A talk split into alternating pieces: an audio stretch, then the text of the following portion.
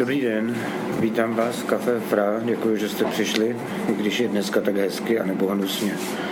Fotografie, texty a audiozáznamy z našich dalších večerů najdete na adrese fra.cz lomeno archiv.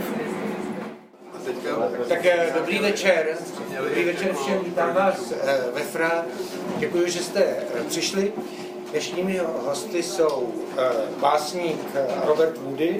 Robert, dobrý večer. Dobrý večer. A básník a prozaik Mořic Klein. Mořici taky večer. Večer. Já jsem tyhle dva autory, nebo víc lidí se mě ptalo, proč čtou spolu, já vlastně nevím, možná jenom proto, jak jsou různí. Myslím, že je vlastně jediný důvod, jinak jsou taky mimochodem podobný ročník, 77 a 76, ale to, to nehrálo roli, protože jsem to nevěděl. Kdy, když jsem je pozval, mají celkem podivuhodný jména, Robert Woody a Moritz Klein. To, to ve spoustě lidí, když viděli tu pozvánku, tak za, založil takovou nejistotu, která byla dobrá. A, ale vlastně ani to nehrálo významnou uh, roli. Ale myslím, že je, je možné, že potom, co oba autory uh, uh, uslyšíte, tak něco společného objevíte. Já se pokusím v vodu Mořicovi uh, vlastně nějakou společnou notu uh, uh, naznačit. Dohodli jsme uh, to tak, že první bude číst Robert Woody a k němu bude mít úvod Tomáš Gabriel, kritik a taky básník, který tady ale nemůže být, tak to napsal, já to, já to přečtu a potom Mořicovi něco řeknu sám. Tak Robert Woody, Robert, budeš si přesedat teď? Nebo přes, tak Robert je pravnuk prvního ředitele pražského městského siročince a Robert Woody chystá básnický debit, který se jmenuje Nové pověsti. Básně z toho debitu i jiné texty, tak už poměrně dlouhý čas můžeme e, číst v různých časopisech a Robert taky dost často v Praze e, většinou veřejně čte. A Tomáš Gabriel k tomu, co uslyšíte, nevím vlastně, Roberte, jestli budeš číst jenom věci z nových pověstí. Ano. Tak ten úvod se týká právě, právě tohohle celku a napsal tohle. Woodyho řeč je groteskně prorocká, topící se ve velikosti slov a banalitě formulací zároveň.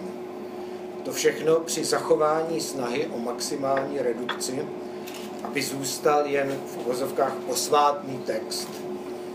Když si je čtenář už téměř jistý, že ten, který verš je tu jen proto, aby jej pobavil, vyklene se před ním nečekaně monumentální, či prostě jen divný oblouk, který mu dá na grotesknost zapomenout, ovšem jen do dalšího verše a tak pořád dál. Vytváří se tak pole modální nejistoty, probouzející touhu po nějakém vyšším smyslu. Potom, aby se něco uhnětlo na pozadí, aby vyprávěný mýtus došel koncu. Ale on ne a ne se přizpůsobit, ne a ne se zacyklit a poslušně skončit. Spontaneita psaní je příliš silná. Vědomí historie a nedohlednost zlatého věku vypravěče příliš ruší. Ale on se zarputile snaží i tak k něčemu dospět, něco skrze přesycené vyprávění oživit. V jednu chvíli všechno ironizuje a pak zase svůj úkol bere vážně, snaží se právě v ten moment, kdy je přistižen příčinu zachytit něco podstatného. Moderní člověk už nedokáže prožít mýtus až k jeho konci, takže se očista nekoná. Vůdy to ale odmítá a identifikuje se již s průběhem mýtu. Ujímá se jeho trapně historického, lineárního, ale i tak osudového průběhu.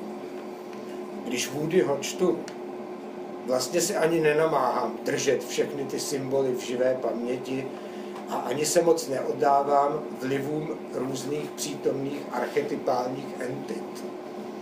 Všechno jako by bylo snímáno v okamžiku zrodu, ještě nejsoucí a vždy jen plné potenciálu, ideálně bezvýznamné a navzájem zaměnitelné, radostně se objevující v podivných konstelacích, které ještě nemají jak být nazývány podivnými, protože status quo existuje pouze jako nějaký snový flashback. Vychutnávám hru s nonsensem i sensem nerozlišeně. Dívám se, jak si hraje dítě. Dívám se, jak si hraje Bůh. Tak, Robert Moody.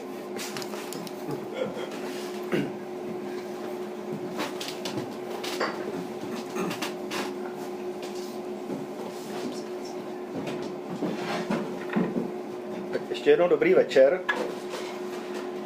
Budu se snažit na mikrofon mluvit správně. Asi si to nezapnul. A, pardon. Jak to bylo správně? Pokusím se ho nespouknout.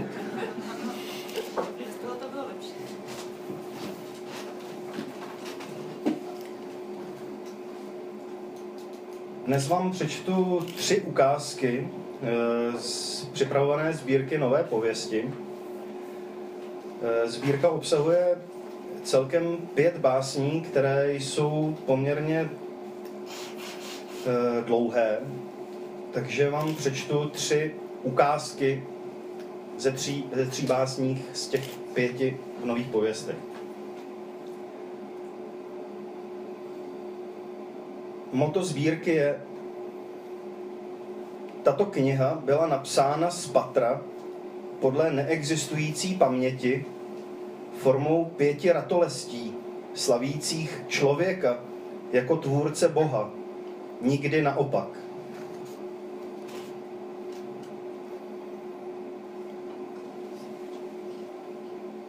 Pět básní se jmenuje Ikaros Phoenix, Praha, Melandor a Malfiora, Žrout mateřských znamínek a Věčný prenatál.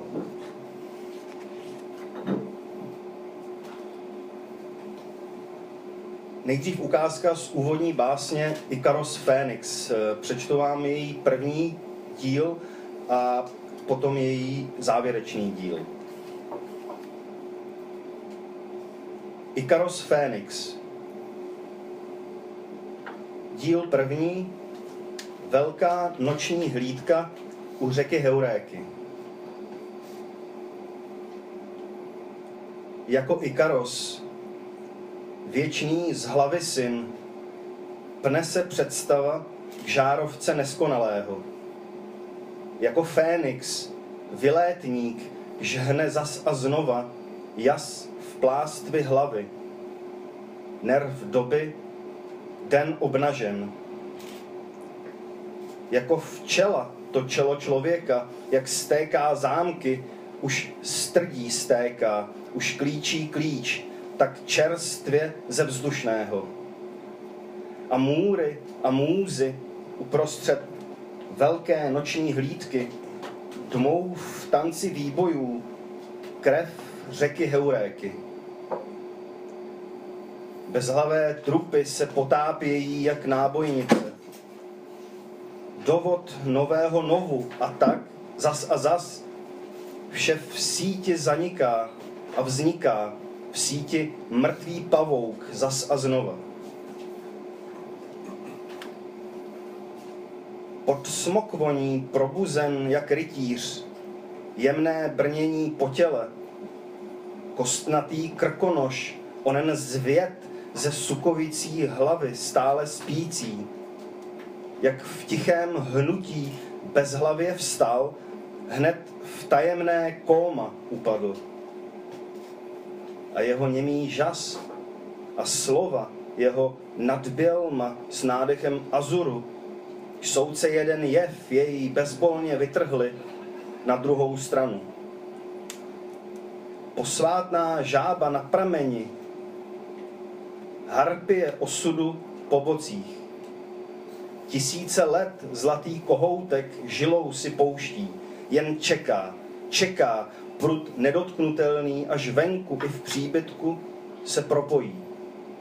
A zlatá zrnka soli se otáčejí zády k ranám a slané kapky zlata se otáčejí v slou. A zlatá žíla tepe, tepe na cestě k bodu. tou vsteklou stezkou, tou pěšinou úzkostí, tou vsteklou stezkou, co tiše kráčí do hradu dále. Zde, na cestě k tomu jedinému, zástupy zálusků, zde uprostřed ničeho, už nevíš, jak tlamy, jak ty tlamy, kam padáš, obrátit v křik. Vše je tma, i světlo je tma. Když zapálíš svíčku, oslavíš temnotu, tu temnotu ze zázemí. Vše je ticho, i hluk je ticho.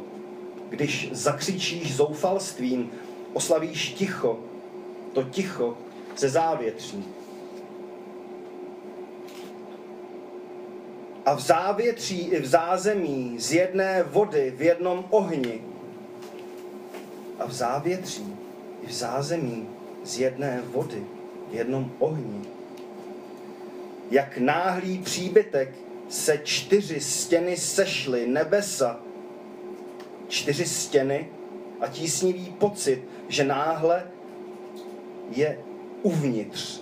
Ústa hromů, ty čtyři stěny, z nichž každá 25 hromů místo očí, ty čtyři stěny, z nichž každá jedno ucho a dvě ústa. Ač bez rukou ty čtyři stěny se ohmatávaly, celou věčnost se ohmatávaly, zcela celou věčnost, tu věčnost od začátku minulosti až do konce budoucnosti. A přesto jako blesk se ohmatali, jako čtyři blesky se sty prsty. A začal rozhovor. Jedna nic neříkala. Jedna v zázemí nic neříkala. Druhá říkala nic. Druhá v závětří říkala nic. Třetí něco neřekla. Třetí z jedné vody něco neřekla. Čtvrtá něco křičela. Čtvrtá v jednom ohni něco křičela. Potom už mezi nimi nebyl rozdíl. A tehdy se vší šálivou pompou a pohodlným pohovem vzniklo pokušení jménem domov. A tehdy ve vší nebetyčné píše a pekelném odříkání pak vznikl hned záhy, též hlubší stav hlav a těl. A ten sám sebe nazval bezdomov a vyrazil. A věrný druh Umbrabolos držel se ho jako stín. A že to, co nazývá se duší, je jen vzklíčeným semínkem výčitek, dál omýval své svědomí v očistném vzduchu a v krutosti těl bez duše. Neboť poslední, co by si přál, bylo přijít k vlastní duši a stát se slepým houslistou v orchestru trajdaláků všeho. Na cestě k bodu 2.32 záblesky nezachytitelné, jiskry v planetě mozku člověka.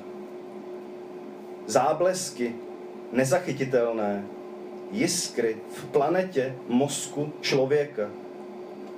Vzduch, jen vzduch a pak mozek, jenž povstává a jiskry tvoří o vzduší. Vzduch, jen vzduch a pak mozek, jenž povstává a jiskry tvoří o vzduší. A neví, on neví, co činí, mozek se slepým střevem vědomí. A neví, on neví, co činí, mozek se slepým střevem vědomí. Záblesky jedovaté vnější pravdy, nezachytitelné lidské cokoliv. Záblesky jedovaté vnější pravdy, nezachytitelné lidské cokoliv. Nezachytitelné kdekoliv. Kde je seter, nokturn a buran svůj triumfální virus šíří, svůj triumvirát jménem třikrát hurá.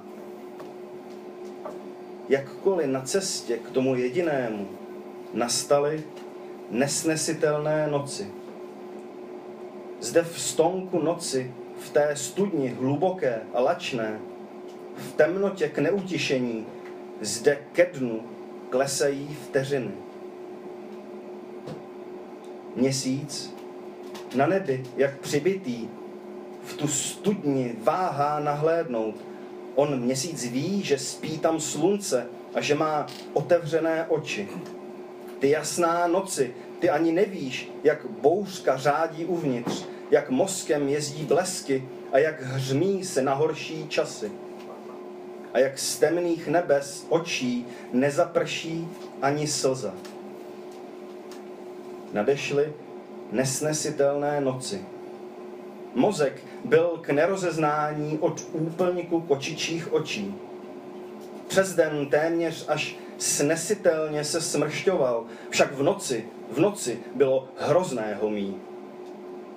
Nadešly nesnesitelné noci.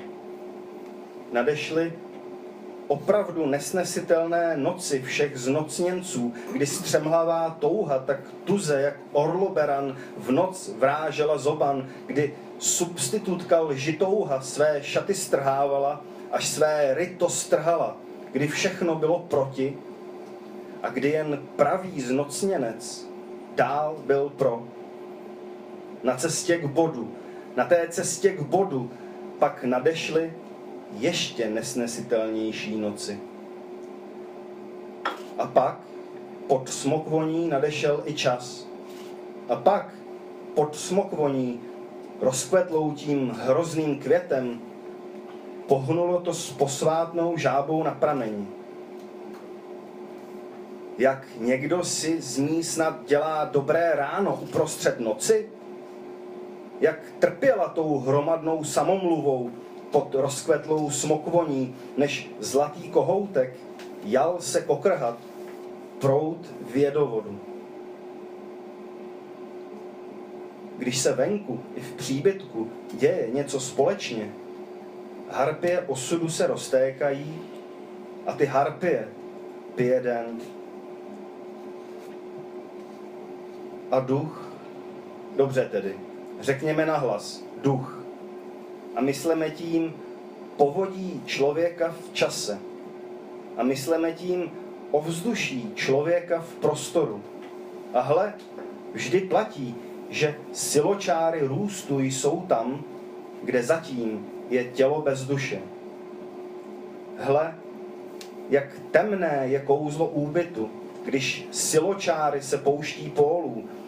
Ano, ten hluboký táhlý tep, tep srdce. Ano, to srdce, co je ničí a proto vše přesahuje. Ano, duch říká nahlas tělo a myslí tím já. Já, Ikaros, věčný z hlavy syn, já pnu se jako představa k žárovce neskonalého. Já, já Fénix, vylétník, žhnu zas a znova. Já, jas v plástvi hlavy, já, čelo člověka, já stékám zámky a jak strdí stékám a klíčím jako klíč, tak čerstvě ze vzdušného. A můry a můzy uprostřed velké noční hlídky dmou v tanci výbojů krev řeky, mé řeky heuréky, mé řeky heuréky, mé punkvy skryté přede všemi, až do toho bodu. To byla první část. Druhou část přeskočím. Druhá část se jmenuje Osobní apokalypsa. A to, co nám zbývá, je to, co je nad všemi osobními apokalypsami. Lidský mozek. Ikaros Fénix je lidský mozek. V nějakém hlubším smyslu je to mozek všech lidí, kteří se narodili, kteří žijí a i všichni lidé, kteří teprve budou žít. Je to jakýsi nadmozek, něco, co přestože všichni umíráme, celek posouvá dál. Přeskočíme tedy druhou část, kdy dochází na úmrtí jednoho z lidí a třetí díl už je opět e, nad tím. Jmenuje se Legenda o stromu a vnitřním běžci.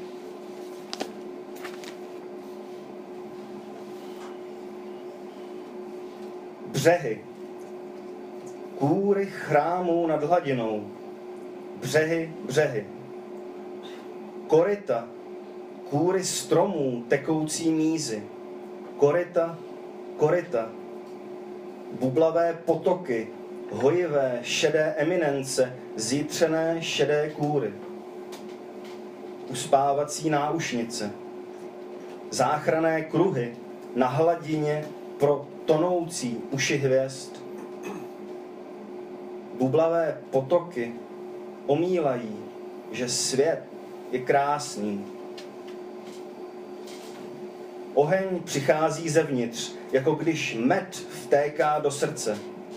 Vroucí jantarový úhoř v bublinách nesoucí malou smrt. Oheň přichází s fénixem a s metlou ze zlatých jazyků lačně olízá stěny tvých útrop a dopadne na druhý břeh tvých očí. Oheň uvaří temnou krev, až z očí místo slz vyhrkne pára a pecky zubů pod kůží zasazené rozkvetou jako tichá růže. Pavouci jsou rostliny ze země vytržené, bludné a masožravé, mají zvíře v očích. Kráčejí, jak tětivy, pomalu a jistě. Klenou se prostorem, pnou vzdušné luky. Našlapují, jako smrt, střelhbitě pronikaví, jako trest zde a nyní, budí spící odpor pak zcela nehybní, ovládají vzduch jako mozek. Čekání, hledání smyslu. A bohyně Bolestra, žena bez pupku, s plnými prsy a pánví, bělostná a hned snědá, chameleonská průvodkyně všemi spektry, přechází a oči a tisíce očí přechází s ní tak opojná má dutou hlavu a v ní horský vzduch. 0,21 Jde po ní Bůh v saténovém plášti. Nahání ji nahou. Ona nahá, ale není. Je jí v patách, přitahován šlachami, šmátrá, ťuká na lepku. Kdo je tam? Kdo je tady? Co to je? že jeho i její strach je jedna a ta samá hrozná věc? Je nebezpečná a on to dobře ví. Má v sobě víru, zažranou jak res a on to dobře ví. Má zápal nechtů, má deset malých plamenů ochvějného bodu. Ikaros Fénix je tu všude. A hned zas je soustředěn v jednom místě záblesky nezachytitelné, jiskry v mozku člověka. Tam v samolepce on, Ikaros Fénix. Za to hrabě Dudun už nebyl hrabě Dudun. Ten přízrak, jímž se stal, došel na místo včas. Tam stanul, přestal myslet ústa mu zarůstala tichem. A spustil se déšť a dal vláhu. A pod nechty na rukou klubaly se rato, ratolesti. A pod nechty na nohou klubaly se kořínky. a drahokamy kapek, jak zářily do noci, jak to kypré vodstvo kanulo, to vojsko vody, ten šik, jak úder za úderem dopadal, zjevil se běžec. A když pak světla mžik protnul jej, dal se do běhu po okruhu letokruhu. Tepny mu zarůstaly, dřevěněly. Miliony malých odrazů v kapkách uvnitř hlavy. Až probudil se jako smokvoň. Proudila jim míza a tisíce svých očí viděl, jak někdo spí v jeho kořenech. Umbrabolos. Onen stálý druh, opičák skákající, jak se tělem pískne. Opuštěn, sám. Pak ale náhle Umbrabolův nový pán, pod smokvoní probuzen jak rytíř, jemné brnění po těle. Byl čtvrcen, země, vzduch, oheň, voda. A jeho němý žas a slova jeho nad bělma s nádechem azoru, jsou se jeden jev jej bezbolně vytrhli do čtyř stran. A v závětří i v zázemí z jedné vody v jednom ohni. A v závětří i v zázemí z jedné vody v jednom ohni. Povodí člověka v čase, ovzduší člověka v prostoru. A hle, siločáry růstu, čerstvé, propnuté jako mladý luk, tam v hájemství, kde tělo je bez duše, jen hluboký, táhlý tep, tep srdce. Ano, to srdce, co je ničí a proto vše přesahuje. Ano, tělo. A v závětří i v zázemí z jedné vody v jednom ohni. A v závětří i v zázemí z jedné vody v jednom ohni. Země nic neříkala. Země v závětří nic neříkala. Vzduch říkal nic.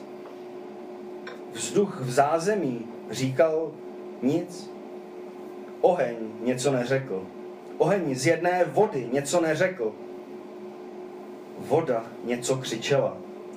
Voda v jednom ohni něco křičela. Posmrt.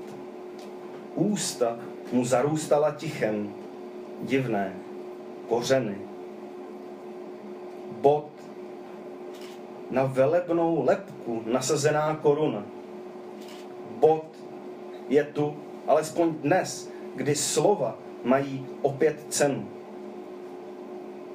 Neposlouchej je a neber si od nich žádné prášky.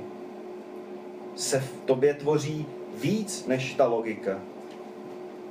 Osobní záhady za zády. Je míza, krev, čas. Rodina carského vzezření. Muž knír, motýlek, snad lord spotutelnosti.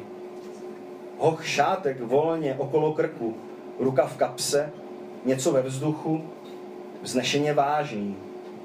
Jako námořník, jako mladý první důstojník a zároveň jako mladý bard před branami úspěchu. A dívka milé povahy a rostomilého půvabu s jistým sklonem k vybrané melancholii. A druhá dívka, archaicky rozčarovaná, kouřící, čekající na ladnější stav věcí. V dýmu zadosti učinění nebo moderní svátosti, obepínající bělost kalhot, tak neposkvrněná v nedotknutelnosti. A štěně, spící s nožkama ohnutýma spánkem, blažené mládě, jako zabité myslivcem podvíčky, s nástrahami ušisek, složenými na smrt. Dole spola potopený klobouk. Volám tkáň, slyším tě běžce, běžče. Volám sekrety, Slyšíme tě, běžče. Běž, běžče. Svolávám vás k uzrození nového podsmokvoní. Hrabě mrtev jest, ať žije hrabě.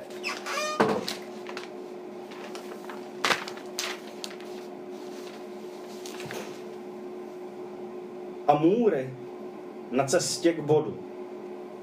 A můzy létající kolem, tam, kde čerstvě klíčí klíč. A pramen vnitřního běžce, posvátně vytrysknuvší z žáby. Osud si opět narovnal peří do harpí. Hrabě mrtev jest, ať žije hrabě, ať žije Dudun, Dudun ve věku 111 let. Již v útlém věku nezapadal do logiky, pak zcela změnil mrtvého pavouka a nakonec stal se smokvoní, na kterou nikdo neměl zapomenout. Hrabě Dudun, myslitel doby, měl z hůry dáno dopadnout na tvrdé jeviště, stanout rovnýma nohama na zemi. On s neholou zadnicí, on holé štěstí, holýma rukama sám sebe tvořil. Dělal dlouhý proces v kostce, bez hran. Krvavé udělátko samo zahladilo stopy, tam na břehu řeky Heuréky. Záblesky nezachytitelné, jiskry v mozku člověka. Tam v samolepce on i Karos Fénix. Ven z hraběcí slupky v den doby se vzepěl. V ten den, kdy čelo člověka, jak včela, steklo zámek. A strdím steklo v smokvoň. On, Ikaros Fénix, on, hříšný kocour z třetí mozkové hemisféry, duch průzračný a odpoutaný, ven ze skály samolepky vyletěl. Jest mrtev hrabě, ať žije hrabě. Záblesky, jedovaté vnější pravdy, nezachytitelné, lidské, cokoliv. A můry a můzy a vnitřní běžec. A vnitřní běžec volá tkáň a tkáň slyší. Volá sekrety a sekrety slyší. Svolává k uzrození nového podsmokvoní. Hrabě mrtev jest, ať žije hrabě. Šlahouny a sprašky tkáň a sekrety, pitoresk třpit a můry na cestě k bodu, všechny do jedné, sežehl jas. A můzy létající kolem, tam, kde čerstvě klíčí klíč, po smrt.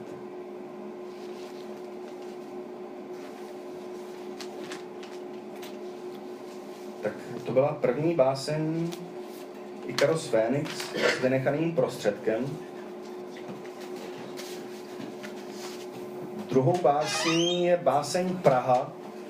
Tu dnes číst nebudu, protože jsem ji vždycky četl celou a nechtěl bych to měnit, takže tu přeskočím. E, případně k přečtení na portálu Dobrá adresa Michala Šandy, jeden v rámci internetových časopisů v České republice, jeden z nejhezčích a navíc eh, zdarma. Takže pokud máte zájem si přečíst báseň Praha, tak je v jednom ze starších čísel dobré adresy.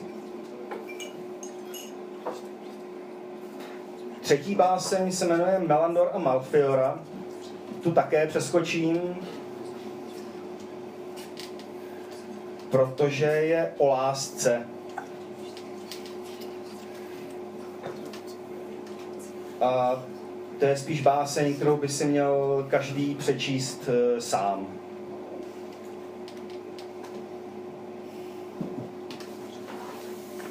Čtvrtou básní je Žrout mateřských znamínek, což je báseň horor. takové, to, takový trošku tenký let. Tu vám také nebudu číst celou, přečtu vám pouze její intermezzo, které, které je v polovině tak nějak eh, mimo samotný děj. Pojednává o mateřských znamínkách.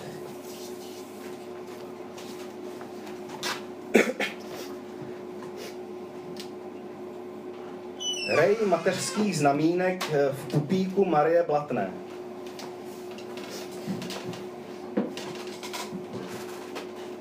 Když člověk usne a je sám, začíná rej znamínek. Nikdo by je nikdy nemohl přistihnout, neboť při vyrušení jsou v mžiku zpět na svém místě. Za nocí, kdy milenci spí spolu propleteni, nadmíru vzácně, pak přeskakují i z těla na tělo. Pod šaty cestují, i když je člověk bdělý, však jde jen o drobné procházky nebo návštěvy. Tež rodí se a umírají. Kdy nejvíc jsou nalité silou hned po narození, mladé, čerstvě plné tajemství. Kdy platí, že jaký člověk, takové znamínko. Kdy ženská znamínka jsou chutnější a výživnější. Však vůbec nejchutnější, nejvýživnější znamínka nacházejí se v blízkém okolí ženského pupíku. Neboť pupík je nejposvátnější místo v celém širém těle. Zbíhají se v něm sekrety a tajné cesty všech sil. Mateřská znamínka jsou do jednoho jeho děti. Radostné ratolesti, které každé má s jinou matkou, s květinami, s věcmi denní potřeby, s drahými kameny. Ale jsou i lidé bez znamínek. Jejich osud je těžký. Něco jim chybí a často mývají o kolečko navíc, aby alespoň trochu se tím přiblížili ostatním.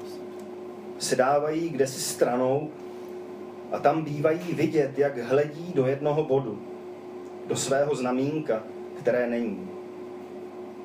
Znamínka, co zradilo a chybí v psané podobě. Stává se ale, že na nepoznamenaném těle přes noc narodí se hned několik znamínek, i když už dlouho, dlouho se žilo bez nich. To pak ráno je svět jiný než včera, než dosud. Vše nějak ze široka okřeje. Věci dají svůj smysl. A když se koukne a vidí znamínko, tak se usměje. Zasuté vzpomínky se tím vyjasní a v ten den každý tak stižený pak někoho potká a zamiluje se. Na první i poslední pohled, na zbytek dní a nocí. A když letmo spatří na sobě znamínko, tak usměje se jako na znamení, že vše je v pořádku. Pak se též stává a nikdo by nikomu to nepřál, že člověk znamínky oplývající, hodně, hojně obdařený jedinec, uvyklý všem kouzlům, co život se znamínky umí, o všechna znamínka přijde. Z roku na rok je sám, opuštěn v úbytku, jako navždy couvající měsíc. Tak bohatý být a přijít zcela na mizinu, to je zlé. Méně se mluví, méně koná a vlasy se kazí. Kdo ví, že bez znamínek za chvíli by nezbylo nic? Kdo cítí tu tíhu, co stojí jim na drobných bedrech? Je tu někdo, s nímž promlouvají jeho znamínka? pupíku propukla slavnost. První hosté z celé Marie bez mluvení mluví o všem možném. přichází další a další, neboť Marie má znamínek, že bys nespočítal. A jak pravidlo praví, tak všechny cesty vedou do pupíku. Marie spí sladkým spánkem, v kterém se jí zdá o ušlechtilých citech neznámého hrdiného muže. Spanilé névy a vznešení smahové zatím v pupíku tančí dokola svůj kolorit rituálního kruhu. Marie čeká děťátko. Čeká ho s neznámým, zcela nehrdiným mužem. Marie před spaním pláče, zoufá si, že je tak sama. Ale teď, ve spánku, to spí. Klenba jejich útrop už atmosférou pokryta, zcela bez děr. Vše uvnitř utěsněno, vše plní se očekáváním a pilně nalévá. Svět se chystá to vzít do svých rukou. Znamínka obsypala plot jako sudičky. Ráno Marie se probudila do krásného jasného dne. Zachtělo si jí jen tak vytančit ven za dům. A tak tam vytančila, tak hluboce zasněná, že znamínkům dál spící se jevila. Tolik tedy intermezzo z žrouta mateřských znamínek. Ten samotný děj je Eh, poněkud hororový. Už ten název napovídá, ale při vší té bídě, nevím, jak se mi to podařilo, ale ten konec je svým způsobem s přimouřením jednoho oka by se dalo říct eh, poměrně šťastný.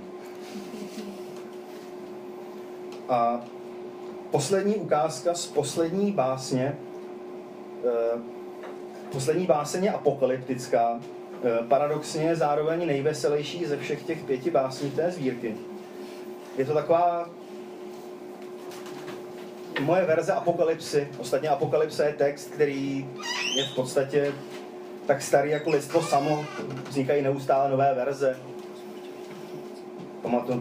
pamatujeme si tu z roku 2012 například, ale předcházelo jí Eh, celý zástup předchozích apokalyps. Tohle je tedy moje poslední verze. Malý moment.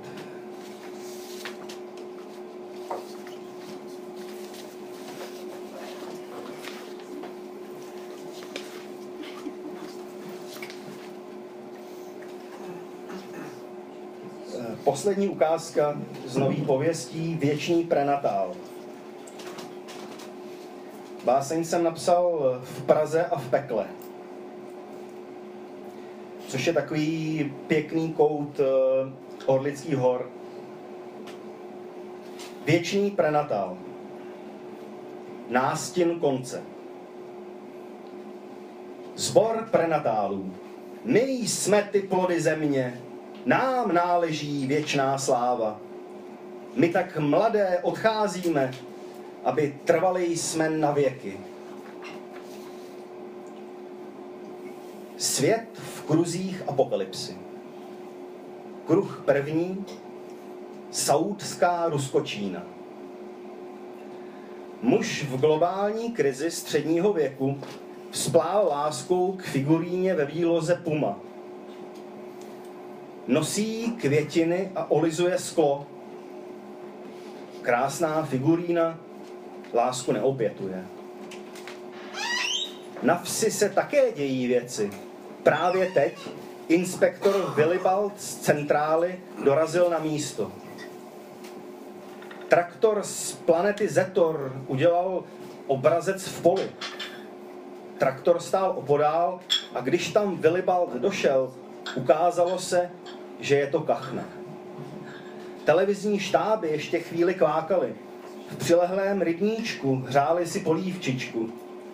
Orel v letu zapomenul létat, ale okamžitě si vzpomněl. Život poblíž sobotky vrátil se do svých klidných slepých kolejí. A toho času v metropoli, v samotném centru centra, vrchní treperent hlásí nový trend. Nápisy, nápisy, nápisy, nápipy, ná a bylo slovo. A všichni to máme na triku.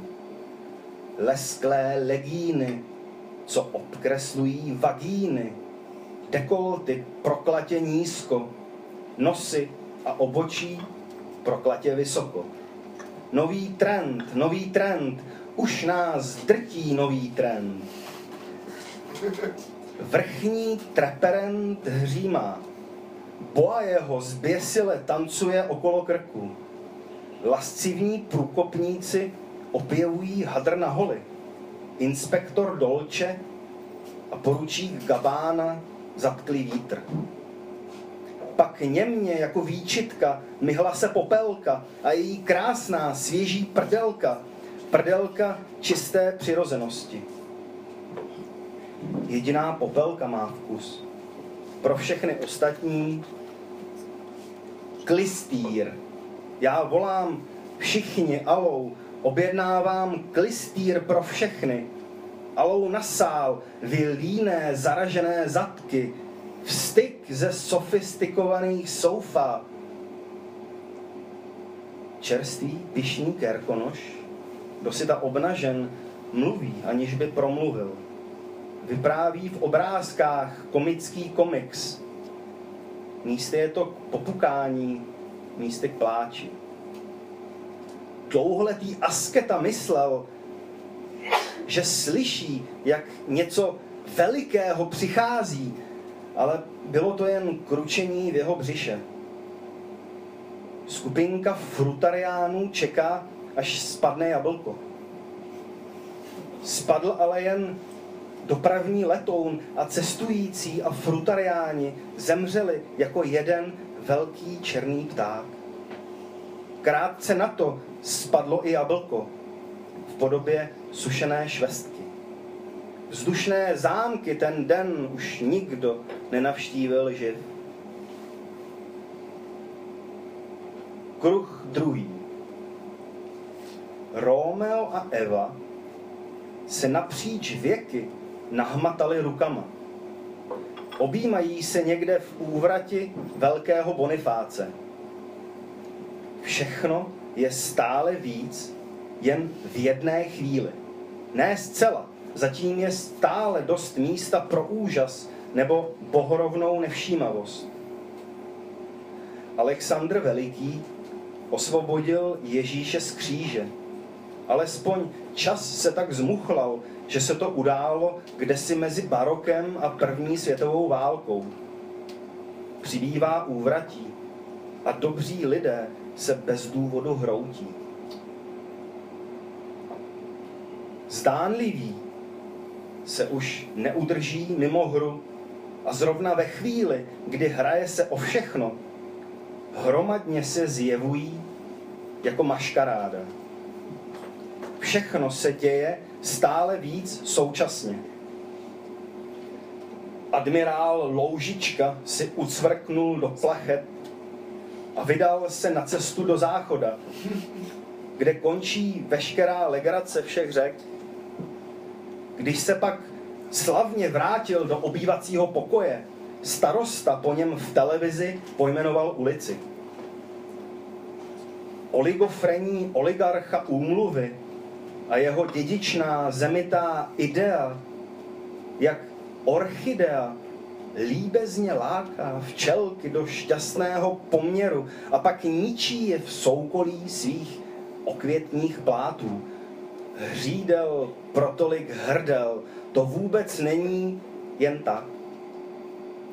Peníze v peníze se obrací, prach jenom zlatý.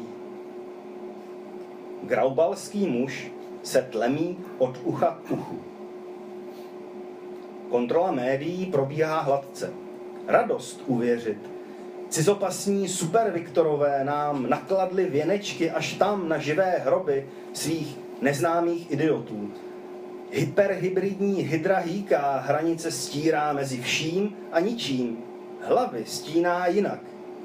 rafinérie současnosti je složitá. Škraloup společné viny nám roste jak z krve. Krustovitě halí vše kolem, krustovitě vše halí, roste a korá do jediného mozolu marné práce nás všech. Halabala se válí vůle pod postelí. Jan Hloupý se válí na posteli. Hraje si s peřím, halí, belí. Stará Bela v koutě je ošklivá a moudrá. Mladá Bela uprostřed je krásná a úplně blbá. Halabala se válí vůle pod postelí. Právě zesnul rek a teď posmrtné sudy válí, stále výš nad postel, tam, kde další vzdušný zámek čeká na svého ukončeného pána. Jan Hloupý si s peřím už vyloženě zahrává. Není radno zahrávat si s peřím, ale vůbec nejméně radno je zahrávat si s peřím, když peří je cizí a ještě se tím chlubí a natřásá se, jako by už na ničem nezáleželo. Graubalský muž nehne brvou a dál se tlemí. Pachatele neznámého zločinu v průjezdu pokousali výčitky. Pachatel byl zle pokousán od hlavy až k patě. Sliny výčitek na něm nenechaly nic suchou a hluboce se mísily z jeho krví a hrůzným potem. Bylo jasné, že výčitky ho dostaly. Pachatel ale udělal něco nečekaného, něco zcela objevného. Vstal a vší silou udělal jakoby nic. Tak mocné jakoby nic to bylo, že zázračně přežil bez následků. Doslova vstal z viny, doslova se vrátil jako nějaký Ježíš. Začal chodit světem a koukal a co se hýblo, z toho hned sejmul výčitku. Kruh třetí. Zpráva z hrošího tisku. Nedělní oháňka týdne. Hroší kůže vítězí nad výčitkání u levé chlopně. Hroší kůži už nic neprorazí, obojživelníci drazí. Jed výčitek přestal pronikat. A jatka země, zaplavena lavinou všeho schopných píchopatů, pozbyla veškerá pravidla slušné evoluce. Jako kůl v plotě poslední mohikán. Poblíž mohyla, kde zhynula kobila a po ní na zemi poslední kobliha. Jako kůl v plotě poslední mohikán. Jako vůl i být, jako noc i den.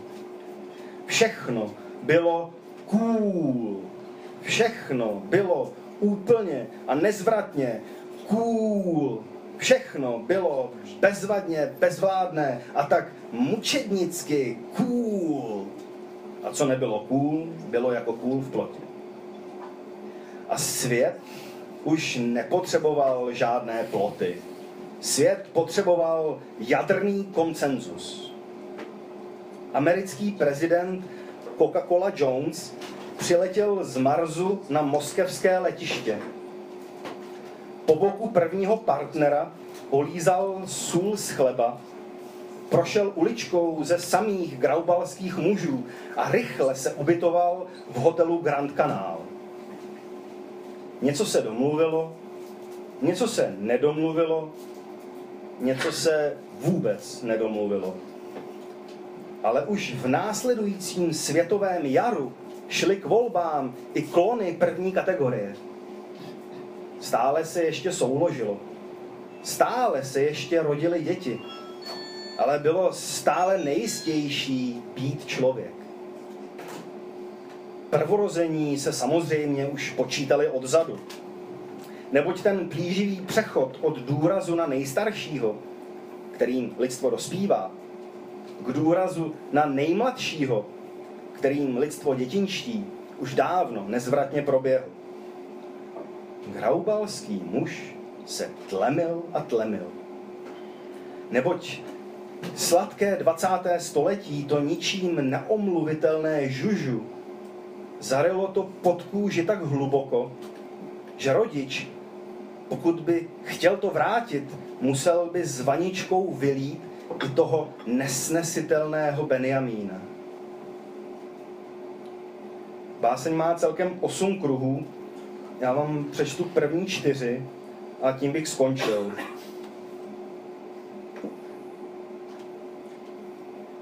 Kruh čtvrtý.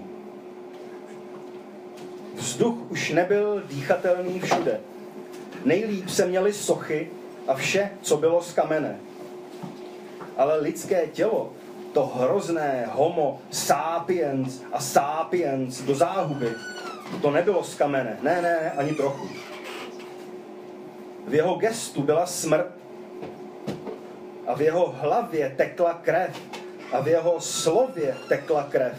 Krev, krev nevinných, neznámých. Hlavy. Hlavy a jiné hlavy. Hlavy.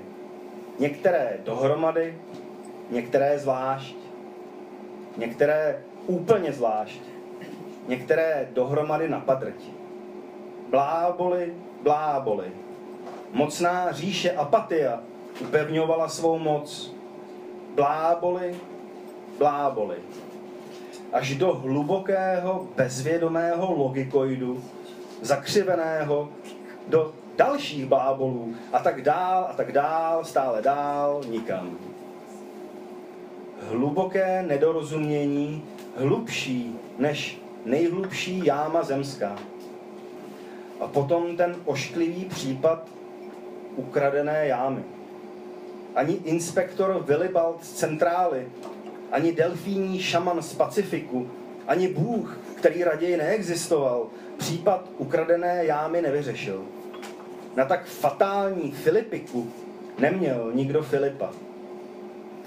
A tak nám opět zastřelili Ferdinanda. Tentokrát v podobě Vladimíra, který to svedl na bombardóna. Přepálený olej do ohně a byl oheň na všech střechách od Říma až do pátého kruhu, kde se graubalský muž dál jen tlemil.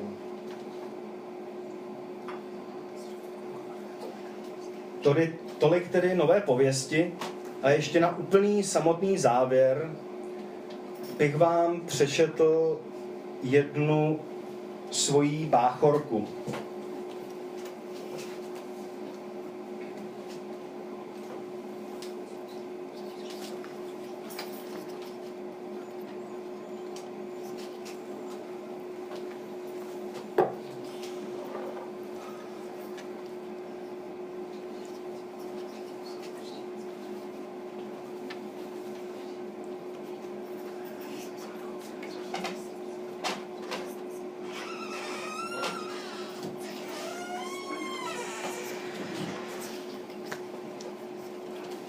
Takže na závěr krátká báchorka.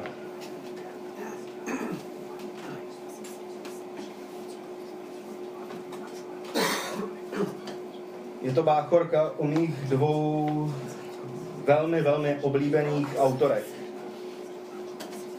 Pou a Kafka setkání. Franz Kafka a Edgar Poe se poprvé potkali v roce 1850, rok po Edgarově smrti. Bylo to někde ve městě, začátkem jara. Edgar už něco vypil a když pak po boku Franze Kavky vyrazil do ulic, notně se motal a dělal nepřístojnosti. V jednu chvíli se dokonce pokoušel vyskočit Franzi Kavkovi na záda. Franz Kafka vše snášel sledovým úsměvem a vypadal jako Mona Lisa ve vycházkovém obleku. Cítil se jako vždy pod psa a dětsky rozjívená postava Edgara Poua působila jako svěží vánek do jeho bezvýchodnosti. Hehe, vyprskl Edgar Poe, když míjeli velkého brouka, který tak tak, že stihl uhnout před jeho vrávorovou nohou. Franz Kafka měl ještě 43 minut čas a nechal se tedy vést Edgarem, který vůbec netušil, kam jde. Franz Kafka prožíval ve společnosti Edgara Poua největší štěstí svého života. Došli spolu až na druhý konec města, tam se otočili a vyrazili zpátky. U řeky se rozloučili, Edgar nasedl na Havrana a odletěl. Franz Kafka měl ještě minutu čas a stál tam u řeky a myslel na sňatek s Milenou Jesenskou. Potom vyrazil domů na večeři. Děkuji.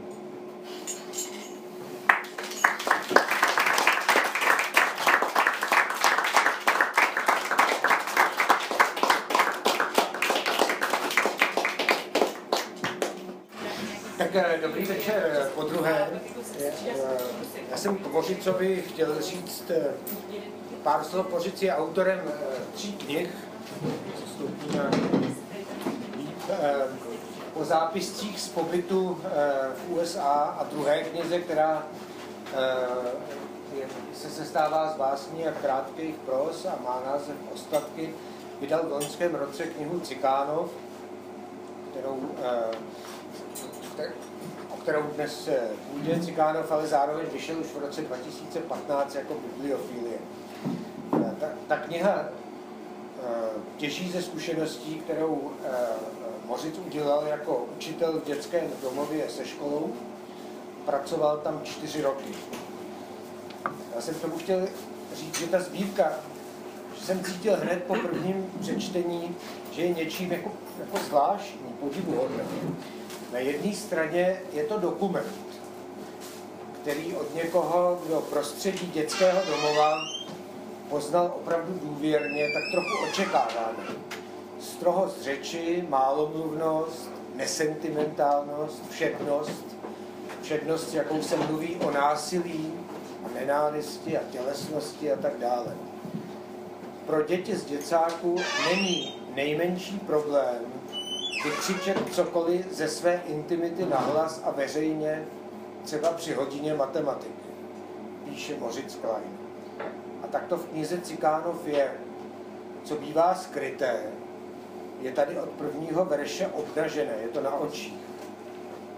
A autor navíc často cituje, některé básně jsou sestaveny pouze z přímých promluv, v se nacházejí básně dopisy jednoho z bývalých chovanců, i slyšené drsné promluvy obyvatel města, kde se domov nachází.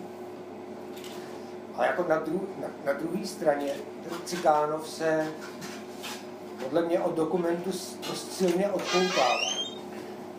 Řekli jsme, že Mořic Klein- zaznamenává ten prostor dětského domova a životy těch, kdo v něm žijí, různorodě. Vlastně dopisy, malé historie, nekomentované zaslechnuté řeči a komentáře ve verších, drobné reflexe nebo krátká trochu snová próza.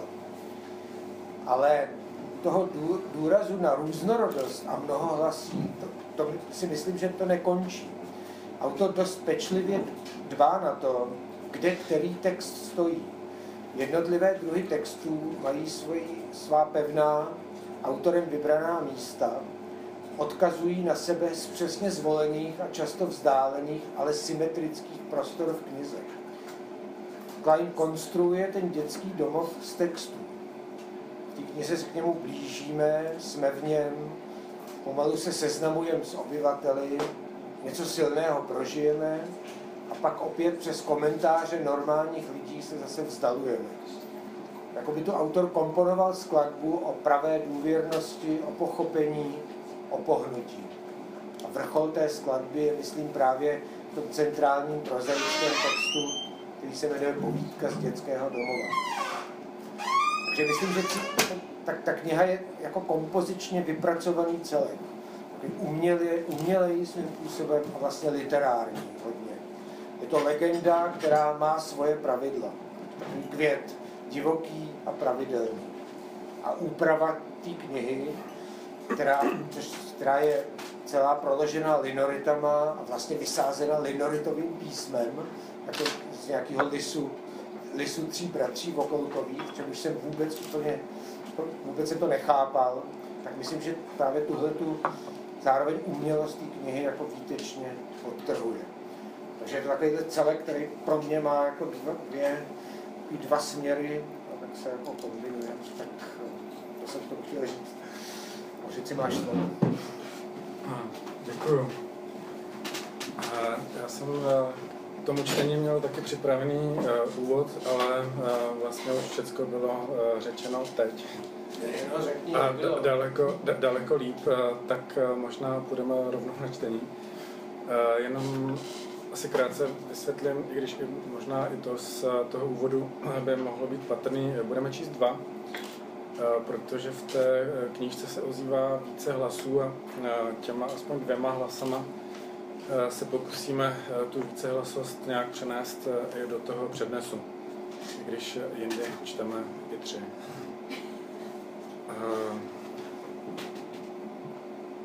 Já si myslím, že začnu. Poprosím o intro.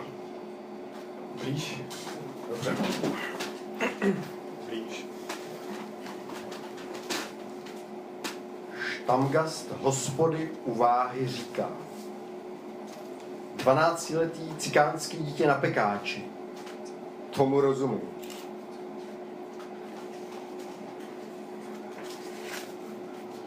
Křičí na mě strejc ve svém obývacím pokoji při rodinné oslavě. Strkáte jim tam všechno až pod nos. Hnout nemusí prstem a všechno mají hajzlové. Cikáni si nadělají fakany, pak se jich zbavějí. Sami si žijou v luxusu a my jim ty fakany ještě živíme. Stavíme jim nobl bydlení a ty k tomu ještě tleskáš. Řekni mi, k čemu to všechno bude. Kolik jich tam asi převychováte. To si pak řekne. Kolik ty jich tam asi tak převychováš. To bylo jakési štamgastské intro, protože děcák, ve kterém jsem pracoval, bylo, bylo je a bude častým tématem pro štamgasty. A teď už mikropříběhy klientů. Na hodině angličtiny před Halloweenem děti česky vyprávějí, jak v noci na pokoji vyvolávají duchy. Dejte pozor, pane učitel, na duchatý ženský, co byla zpěvačka, nebo herečka to byla. Jmenovala se Němcová a dál Božena. Její duch vyškrabává oči. Říkali na nově v pořadu, že už se to stalo. Někomu, kdo vyvolával, oči duch vyškrábal. A právě podezřelý je duch téhle herečky. Takže pozor, protože pane učitel, duchům nevadí, že na televizi nekoukáte, že ji ani nemáte.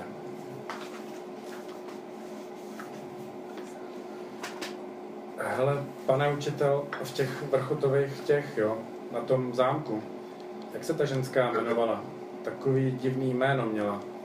Onánie jako, ale tak se asi nemenovala, ne? Onánie nádherná.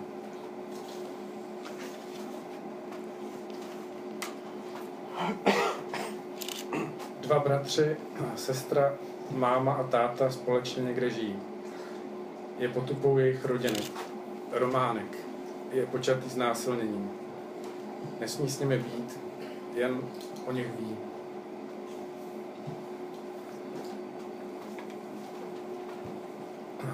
Marianův táta je policajt.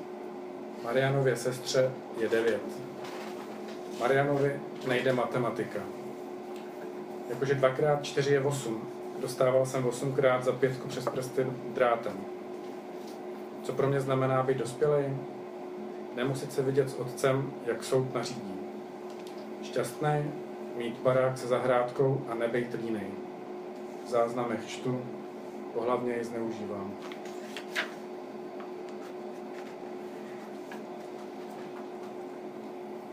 Vyhublá a dlouhá 13-letá Vlasta Guráňová líčí.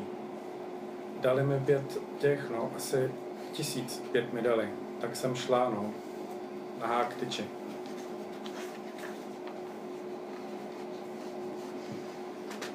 Roman Stojka se zamiloval.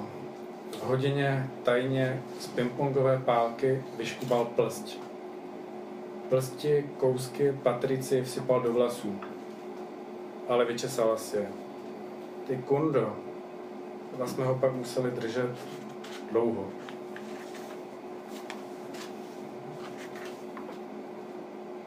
A pak eh, následuje ta povídka z dětského domova s řadou erotických motivů, a pro které eh, se jí stydím číst.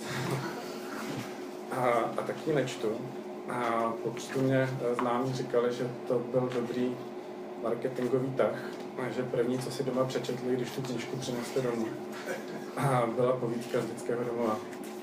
Ale v, já jsem, nebo jsem asi na marketingový tahy málo rafinovaný, takže já se prostě nastydím. Pak následují uh, dopisy. Uh, jednoho z těch chovanců, uh, Cihly, který nám psal z vazby, z vazební věznice.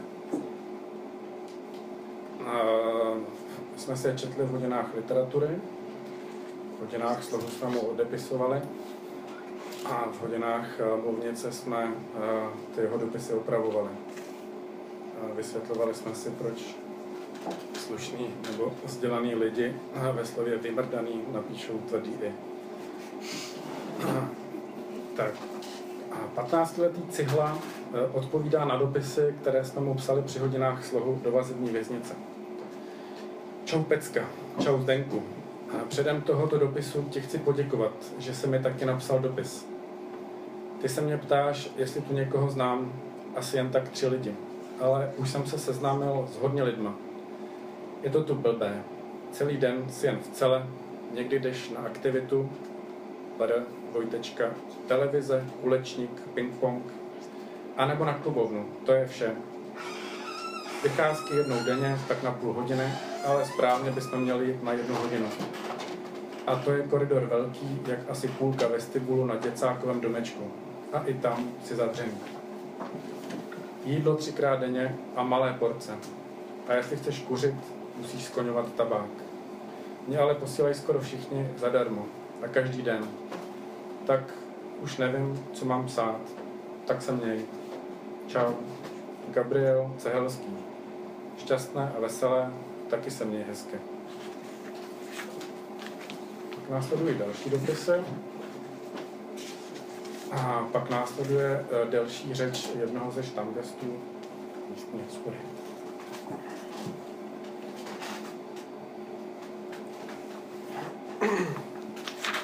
co na to v hospodě Libor, skoro 40 letý, že se děcák stěhuje z nedaleké vesnice přímo do městečka?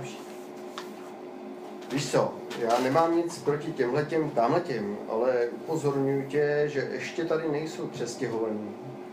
A už jsem viděl, viděl jsem štrudly maníků, pět, šest, jak chodějí a myslej si, nehledě na to, že tady mají hrozně moc možností, kde co tohleto, tamhleto. Upozorňuji.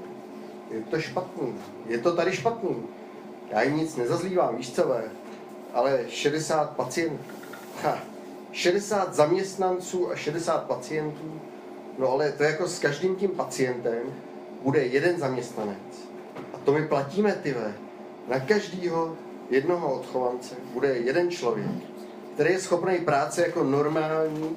Na každého pacoše potřebujete jednoho člověka, tak si najdu pořádnou ochranku. Pořádnou ochranku a prostě odsaď neodejdou. A nepotřebuješ na 60 dětí 60 lidí. Hele, já tři lidi zmáknu.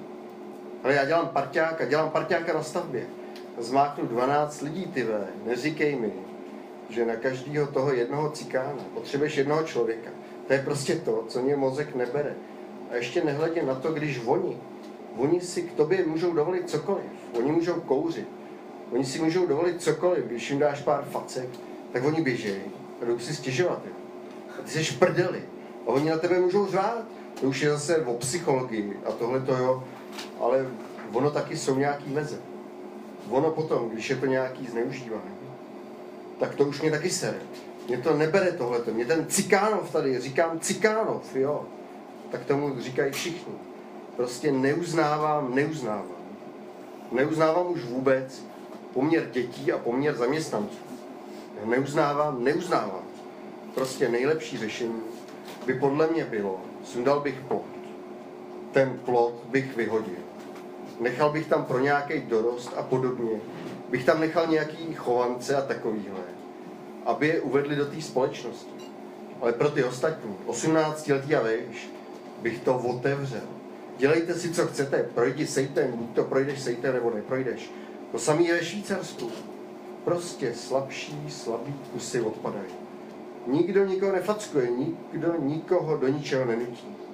Prostě nemáš, nemáš v sobě, abys prorazil, tak prostě odpadneš. Jako nechal bych to, nechal bych to, nechal bych to otevřený.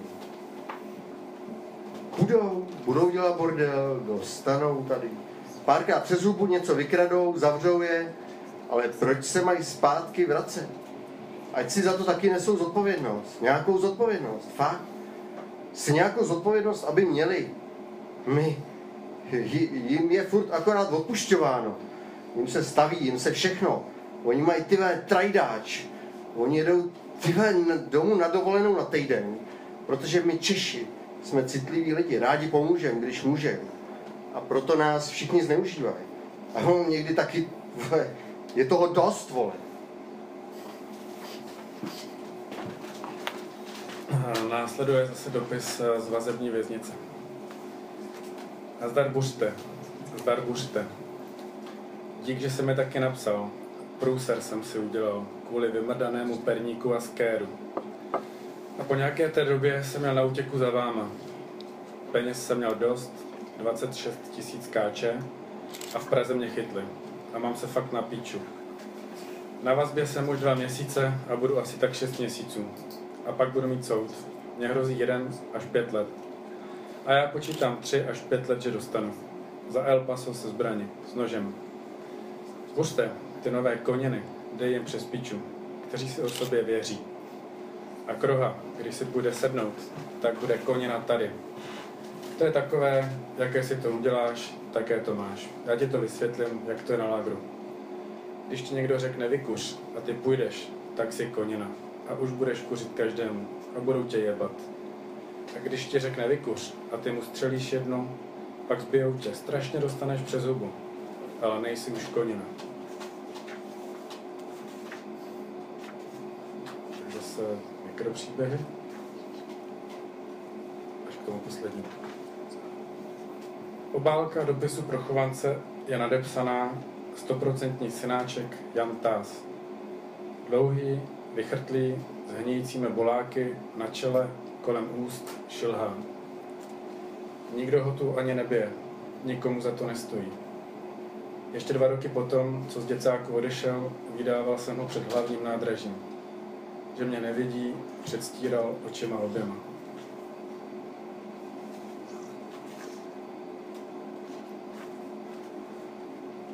Biju Davida. Potí se. Spotil se, už když čekal dobu sám dobu umyslně prodlužovanou sám ve třídě a nevěděl, co přijde. Co přijde za to, že se po mně ohnal pěstí. Bál se, že přijdeme tři, naložíme ho do auta a odvezeme z děcáku, který zná od 6 let, někam jinam.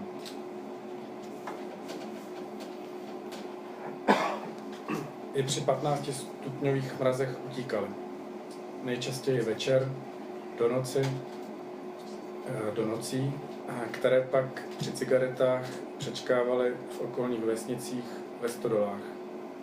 Utíkat dál děti neměly kam. Milánek Nikšiců od malička kulhal.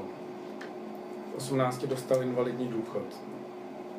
Pak si ho konečně vzal táta k sobě domů. Milánka pak našli umrzlého v polích. Úplný konec knížky. Co na to v hospodě pan Hrubý, skoro 90 letý, že se děcák stěhuje ze zámku, vráceného v restituci, do nově postaveného domova. No jsou tam naše lidi, i ty, jak se říká, těm říkají cikáni, nebo takhle. Ty za to nemůžou. Ten člověk, neříkám všichni, to je malý procento, jo, 10 nebo 5 procent, který se tam skutečně ještě udělají na nějakého podnikatele a voženěj se a skutečně je z něj člověk. Skutečně je z něj člověk a má radost. On ten život, jak se říká, vodné paměti nikdy nebyl, jak se říká, spravedlivý a nebude. Když se to veme vodné paměti, jak se říká, Adam a Eva, vemte si, Adam a Eva. To je, jo, to je konec.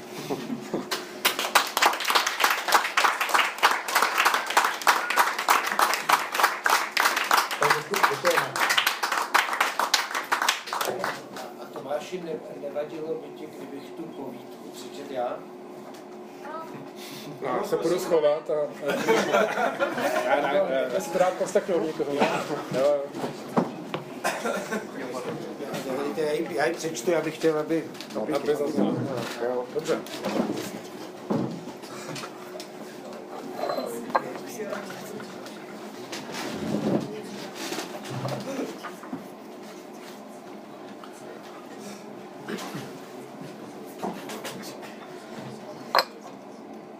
Stalo se to ve velké místnosti jedné horské ubytovny, ve které jsme přespávali při týdenním lyžařském kurzu zaplaceném sponzory.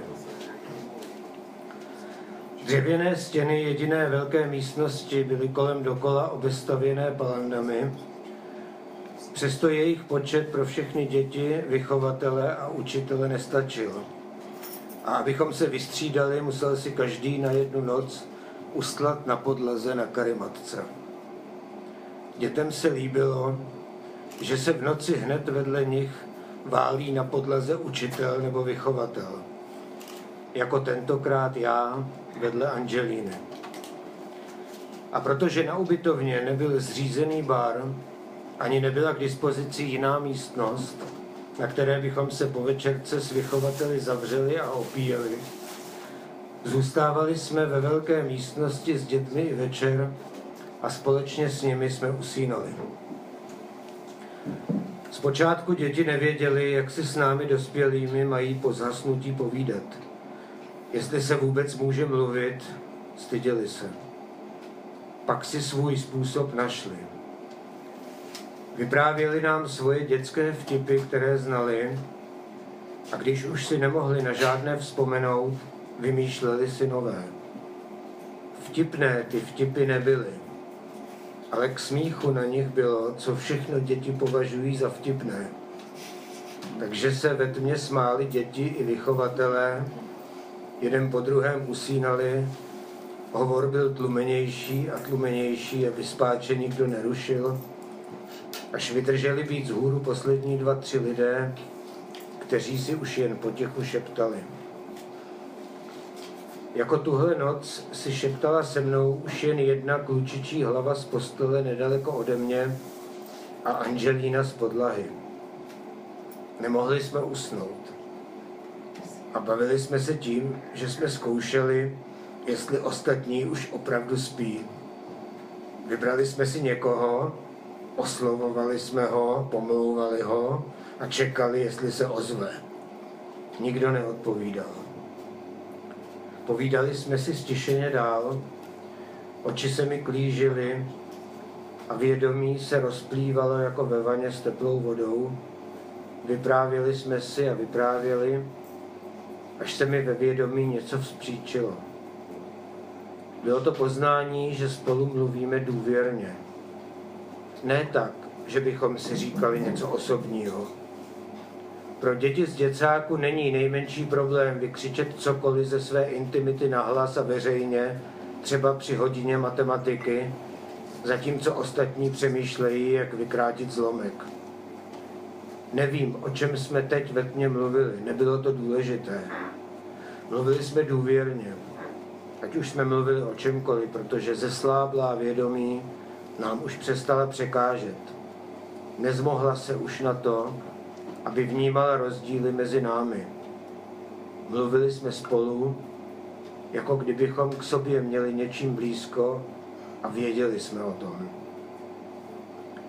V jednom okamžiku jsme všichni tři poznali, že už je čas, abychom mluvit přestali. A bez popřání dobré noci jsme umlkli. A už jsme jen poslouchali, jak dýcháme, protože chvíli jsme ještě dýchali jinak než ti, co už spali.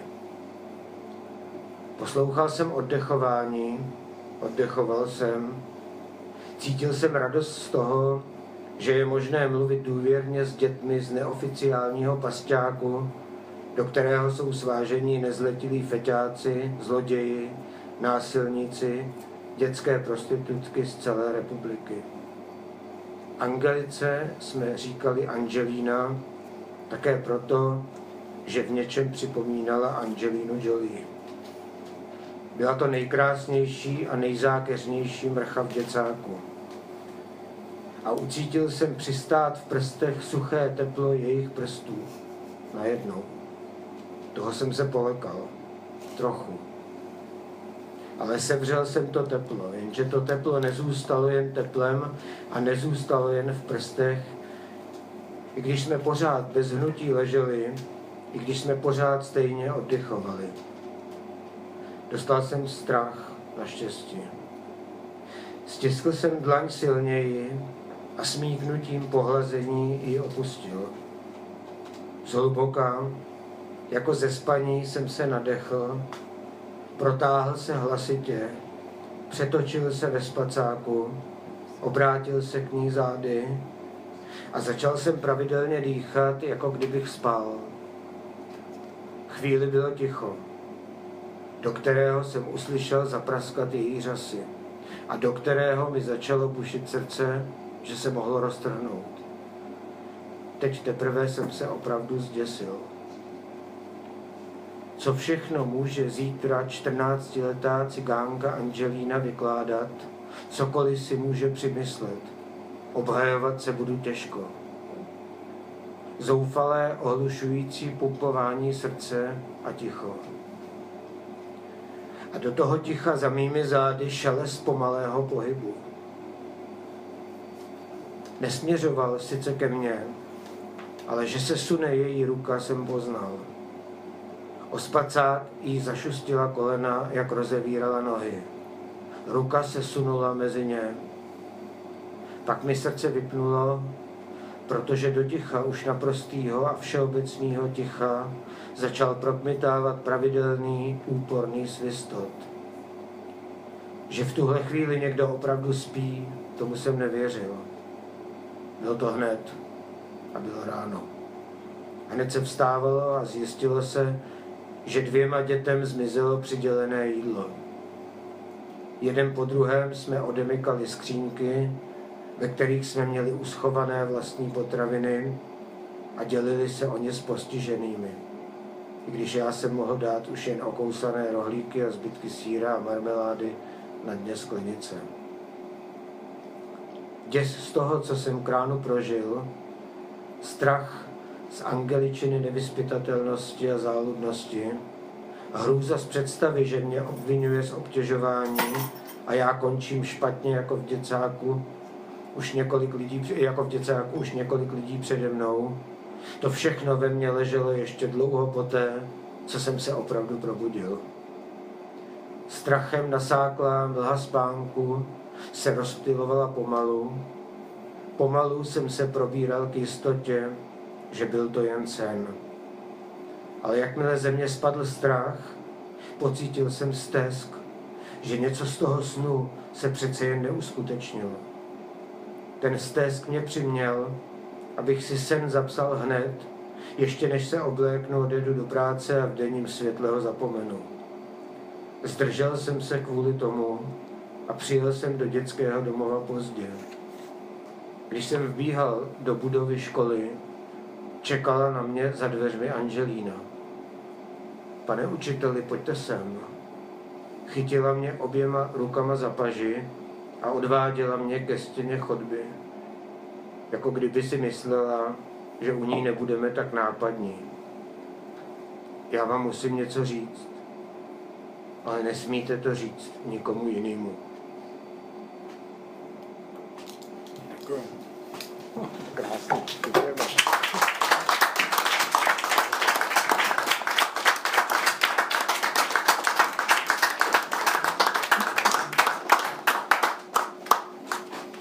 Estouraram.